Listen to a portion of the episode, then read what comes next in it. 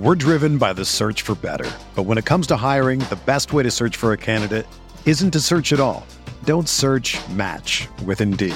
Indeed is your matching and hiring platform with over 350 million global monthly visitors, according to Indeed data, and a matching engine that helps you find quality candidates fast. Ditch the busy work. Use Indeed for scheduling, screening, and messaging so you can connect with candidates faster. Leveraging over 140 million qualifications and preferences every day, Indeed's matching engine is constantly learning from your preferences, so the more you use Indeed, the better it gets. Join more than 3.5 million businesses worldwide that use Indeed to hire great talent fast. And listeners of this show will get a $75 sponsored job credit to get your jobs more visibility at Indeed.com slash BlueWire. Just go to Indeed.com slash BlueWire right now and support our show by saying that you heard about Indeed on this podcast. That's Indeed.com slash BlueWire. Terms and conditions apply. Need to hire? You need Indeed. This podcast episode is brought to you by Coors Light. These days, everything is go, go, go. It's nonstop hustle all the time. Work, friends, family expect you to be on 24 7. Well, sometimes you just need to reach for a Coors Light because it's made to chill. Coors Light is cold lagered, cold filtered, and cold packaged. It's as crisp and refreshing as the Colorado Rockies. It is literally made to chill. Coors Light is the one I choose when I need to unwind. So when you want to hit reset, reach for the beer that's made to chill. Get Coors Light in the new look delivered straight to your door with Drizzly or Instacart. Celebrate responsibly. Coors Brewing Company, Golden, Colorado. Pele leaned in and said something to Freddie.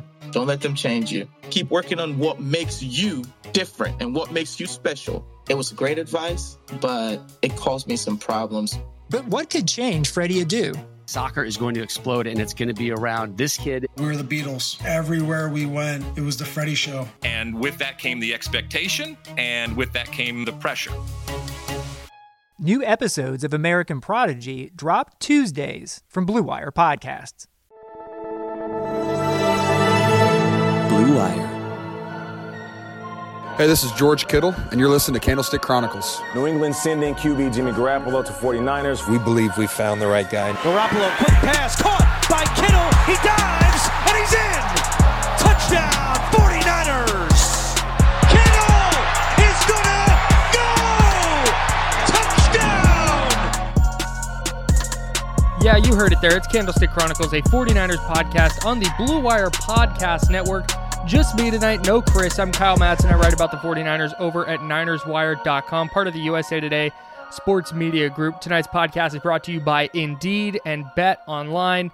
We'll have our normal podcast come out tomorrow with Chris Biederman of the Sacramento Bee, but I'm going to start jumping in for a few minutes after each game to get kind of rapid reactions. Chris is out covering the team, so he is unavailable right after the game, but I thought it'd be good to kind of jump on right after and just give some some rapid reactions. So that's what we're going to do. The 49ers fall to the Bills 34-24. San Francisco falls to 5 and 7 on the season and they stay a full game back of the Arizona Cardinals and the Minnesota Vikings in the hunt for the number 7 seed in the NFC. And that's kind of the big overarching takeaway from Monday night's game is that the 49ers needed that one to really stay in the thick of the playoff hunt because going forward, it's going to be very tough. A to to to get in at nine and seven. That that may not get it done, and that's what they would be if they win their final four games against Washington next week, Dallas the week after that, and then they're at Arizona, and then they're they're home against Seattle. That's a that's a tough stretch of four games. Washington on Monday knocked off the previously 11 and 0 Pittsburgh Steelers. Washington is playing very well. Their defensive line is very good. So that's that's kind of the big takeaway for me from this game is the 49ers again fall 34-24 and it really wasn't even that close. The Niners got a late touchdown from Nick Mullens to Jordan Reed. Uh, this one started weird. It was it was very strange. Um, the Bills drive down on their on their opening series, and they get three cracks at the end zone from from uh, inside the 10, inside the 49ers 10. Um, they go for it on fourth and one. Josh Allen throws incomplete to tight end Lee Smith. The Niners take over uh, at their one yard line. San Francisco then drives all the way down. They get stoned on uh, fourth down at the goal line. Then Buffalo fumbles. Zach Moss, the rookie running back, he fumbles. Fred Warner recovers. Uh, the Niners score on a Nick Mullens touchdown pass to Brandon Aiyuk a couple plays later, and it looked like, okay, San Francisco's picking up where they're leaving off. They beat the Rams following a opportunistic defense that forced turnovers and the the offense um, granted, in the Rams game, they didn't do a great job of scoring off turnovers, but the offense did enough. The defense limited possessions for for LA, and it looked like they were going to do that against Buffalo. But then Buffalo went down, and they answered with a touchdown of their own to make it seven to seven. That was Josh Allen to Cole Beasley for five or from five yards out. And the alarming thing there, and and really it was, it was a sign of things to come, and and it's it's what I want to talk about is Buffalo needed five plays to go 77 yards to tie the game at seven. And I think that was just sort of a statement at that point where you could step back and say, oh, th- this Bills offense is just too dynamic for the 49ers. And I know what we saw from this Niners defense last week. Kerry Hyder was very good. Jason Verrett was excellent. Richard Sherman was good, had an interception. Fred Warner was very good as always. Kevin Givens had a great game against LA. But that's a division game. Division games are very different. You're familiar with those teams. You you know those teams from playing them twice a year, year in and year out. And the 49ers have now seen Sean McVay twice a year for the last four years. They sweep LA this year, they sweep they they swept them last year. But what we saw tonight was what the 49ers would do against a legitimate playoff team. Buffalo's now 9 and 3. That's a really good football team. And the 49ers, as beat up as they are, just aren't there. And they're they they have a chance to make the postseason, and maybe they get there and they get George Kittle back and they get Jimmy Garoppolo back, and all of a sudden they have a puncher's chance against an NFC that, frankly, in week 13 didn't look very good. The Seahawks lose to the Giants.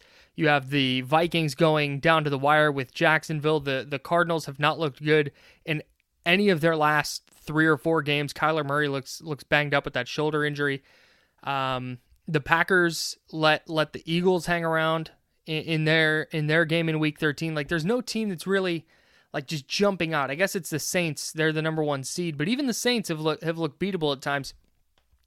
So, okay, you can paint that rosy picture, but this version of the 49ers that we saw on Monday night, I don't think there's a version of that team that's going in against a legitimate playoff squad and and winning. You can go back to the Green Bay game in week nine. And Green Bay, a legitimate playoff team, a really good team, could wind up coming out of the NFC. Now, granted, that was the game where where Kendrick Bourne went on the COVID list. Brandon Aiyuk followed him there. Trent Williams followed him there. Deebo Samuel was going to be out with a hamstring anyways, but he was on the COVID list. So the Niners were missing some weapons for sure. But Green Bay sort of dominated that game in a way that we haven't that we wouldn't see the 49ers get dominated if they were healthy. Like they're a physical team. They're very talented when when they have a full when they have a a a full full roster. But Monday night, Josh Allen for for the Bills, he's he'd not been playing well. He's excellent the first four games and was was good to to to below average over over the previous seven. But Monday night, he looked like an MVP caliber quarterback again. He was 32 of 40, 375 yards. He didn't throw a pick. He had four touchdowns, a 139.1 rating. I mean, he was he was excellent in in every facet and the 49ers just never seemed to bother him. They never confused him, they never frustrated him. The first Bills punt came with like 3 minutes left in the fourth quarter. And it was on a play where Kerry Hyder Jr. got pressure Arik Armstead followed him, and Allen, while he rolled out, he extended the play, kept his eyes up the field. He was never flustered or bothered by anything the 49ers were doing in coverage. He wasn't bothered by anything they were doing in the pass rush. He looked completely comfortable. It looked like practice for him. And Allen's a good player. Allen's a very good player. I'm not trying to take anything away from him, but he wasn't playing that well coming in. And he looked like an MVP against a 49ers defense that a week ago looked like it might be able to win a playoff game. Part of that had to do with the injury to Jamar Taylor, something that was that was talked about a lot was what the 49ers were going to do in the slot if Emmanuel Moseley was out and he was. He was he was inactive with a with a hamstring injury limited all week in practice was not able to suit up Monday night. So the solution was to put Dontae Johnson in the slot against a team featuring Stefon Diggs Gabriel Davis is really good. Isaiah McKenzie's a really good player. Cole Beasley is having an excellent year in the slot. And that was the that was going to be the big mismatch. And the 49ers just never found an answer for Beasley or Diggs. Beasley 130 yards and a touchdown on 9 catches. Stefon Diggs 10 catches on 92 uh, uh, 10 catches for 92 yards on 11 targets. Beasley also had 11 targets. Dawson Knox, the tight end, caught all four uh, of his targets for 27 yards. I mentioned Davis. He had three catches for 68 yards and a 28 yard touchdown. Um, the then Isaiah McKenzie, who I mentioned, two receptions, 31 yards and a touchdown. Uh, the Niners just didn't have any answers in the secondary, and their pass rush wasn't getting home. They could they could blitz. They tried man. They tried zone, and this is where a player like Richard Sherman becomes becomes a, a, player teams can take advantage of. There was a there was a big illegal contact penalty. Fred Warner got had an interception early in the game, but Stefon Diggs was just going to run past Richard Sherman, and Sherman just kind of had to had to grab him and, and take an illegal contact. And that's just that's just one example of the kind of the the way this Bills team, the way they're constructed, how they can how they can mess with San Francisco and how they can take the 49ers defense out of the game that they played a week ago against the Rams. And it, it helps that the 49ers don't see the Bills twice a year. So let's go to the other side of the football because it was a it was a 7 on 7 drill for Allen all night. I mentioned his stat line, 32 completions on 40 attempts, 370 yards, he had four touchdowns. Niners run defense actually did a pretty nice job. Devin Singletary had just 61 yards on 18 carries. That's 3.4 uh, per touch. Josh Allen was pretty limited yardage wise. He only had 11 yards on six attempts, but he made so many plays with his legs, getting outside the pocket, extending plays, evading pressure. And and when the 49ers pass rush is not getting home, it's very tough for a team to cover Stefon Diggs and Cole Beasley and Davis and McKenzie for for six, seven, eight seconds. And that's what Allen was buying himself tonight. And that's that's that's going to pose a problem for any defense. I don't want to make this seem like this is a 49ers centric issue. That's a problem for any defense. And that's what we that's what we saw Monday. So let's flip to the other side of the ball real quick because the 49ers offense, we talked last year when it was the Niners run game and then their dominant defense is complementary football. They were not able to play that Monday night. And Nick Mullens, his final stat line wasn't bad. He was 26 of 39. He didn't take a sack. He threw three touchdowns. He did throw two interceptions, though. And a lot of his yards and completions came kind of in garbage time. The Niners trailed 17 7 at half. The big play, though, was a Mullens interception that, that wasn't really his fault. The Bills scored a touchdown to go up 24 10. And then the Niners really needed like a really good sustained drive, give their defense a rest, get in the end zone, make it a one score game. But instead, Mullens throws low to Aiyuk, and I say low, it's where it needed to be. Uh, because if he if he threw it up high, a defender was going to be able to make a play. Aiyuk it just had it bounce off his hands. It bounces off one Bills defender and over to to Micah Hyde, the safety, who took it down to the 49ers five yard line. Defense actually did a nice job uh, holding the Bills Bills to a field goal, thanks in part to a holding call and then a false start put them in a third and goal from the 18. Uh, they go with a draw play. They kick a short field goal, and they make it 27 to 10. But at that point, at three scores, it sort of felt like it was over. And the the thing I want to talk about specifically with Mullens is he missed too many throws early in the game. And not just missed throws where they were incomplete. He was missing on completions too. Brandon Aiyuk had two or three catches where he had to lay out and, and stretch out to make these plays. And when you're taking away YAC in this offense, that's what this team is built around. Their their ability to create yards after catch. That's why they traded up to get Brandon Aiyuk because he led the nation in yards after catch per reception. And when you take away his ability to do that, you are handcuffing the offense. And that's a problem Jimmy Garoppolo had too. And that's a big reason when people talk about the 49ers making a move at quarterback, it's partly because of that. Somebody needs to be accurate with with completions too. You can't have receivers um, with grass in front of them having to reach behind them to make a catch, slow down, and now defenders can rally to the football. And Mullens had that problem Monday night. So even though he was completing throws early, it it didn't look nearly as good as it could have. He threw a second interception. It was late in the game.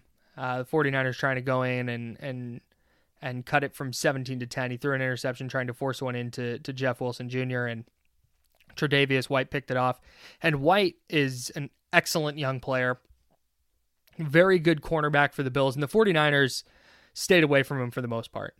Um, he was he was staying with Deebo Samuel, and that's why Deebo Samuel didn't have a catch until uh, late in the third quarter. And it's because Aiyuk was doing a nice job, but then Tre'Davious White went and took away Aiyuk, and and Deebo Samuel had wound up with six catches for 73 yards, despite not having any through most of the first three quarters.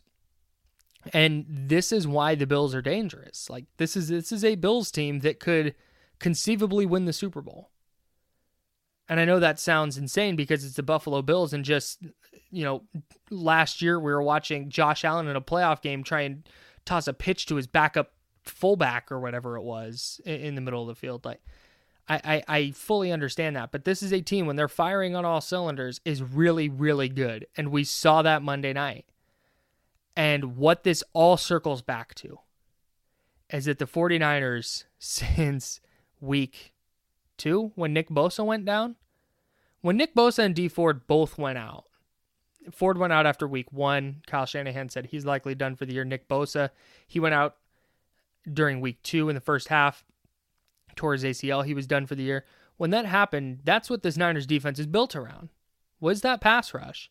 And when you take that away, it has a trickle effect, a, a trickle down effect that that impacts the entire defense. And and Robert Saleh gets a ton of credit for kind of mixing and matching because then they've had their is- injury issues in the secondary. They're on now. They they were on tonight.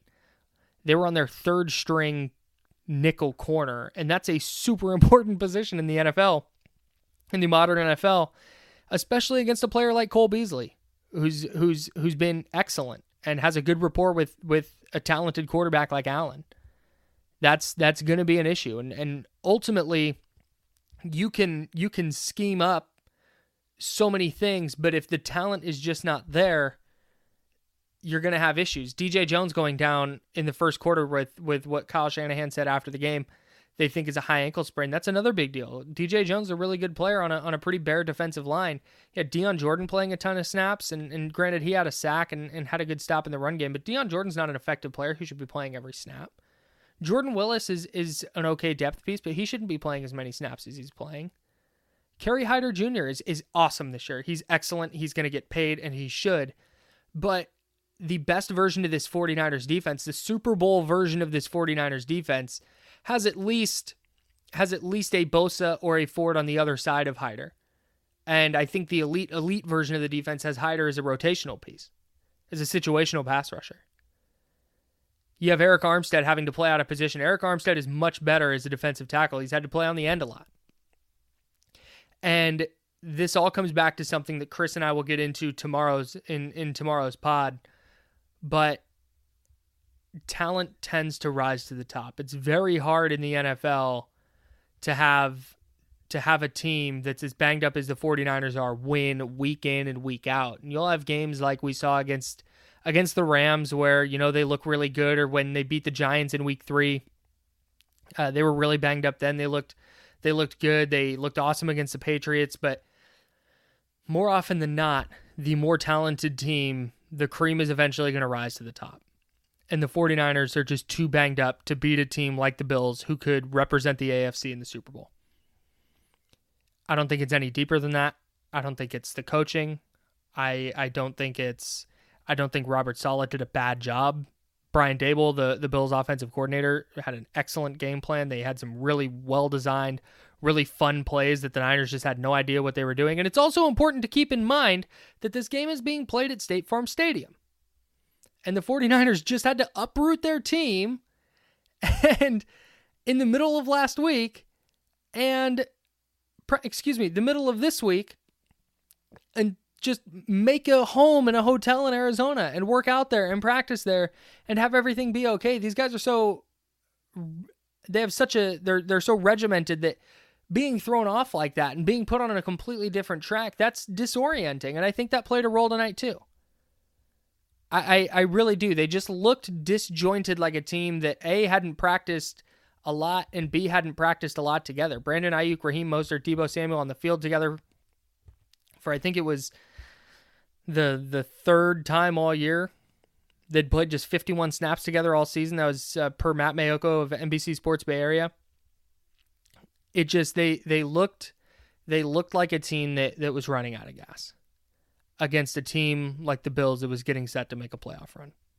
The Bills had 31 first downs, the Niners had 24. The Bills went for it three times on fourth down. They got it twice. Um, Buffalo had 449 total yards. The Niners rushed for just 86 yards. Like there are so many. The stats don't look as lopsided as the score was until the Niners got a, a, a last second touchdown or last minute touchdown from Mullens to Jordan Reed. But if if if you're a stats lie sometimes person, that's the game to watch. Because the the stats lie here. The Niners the Niners got dominated.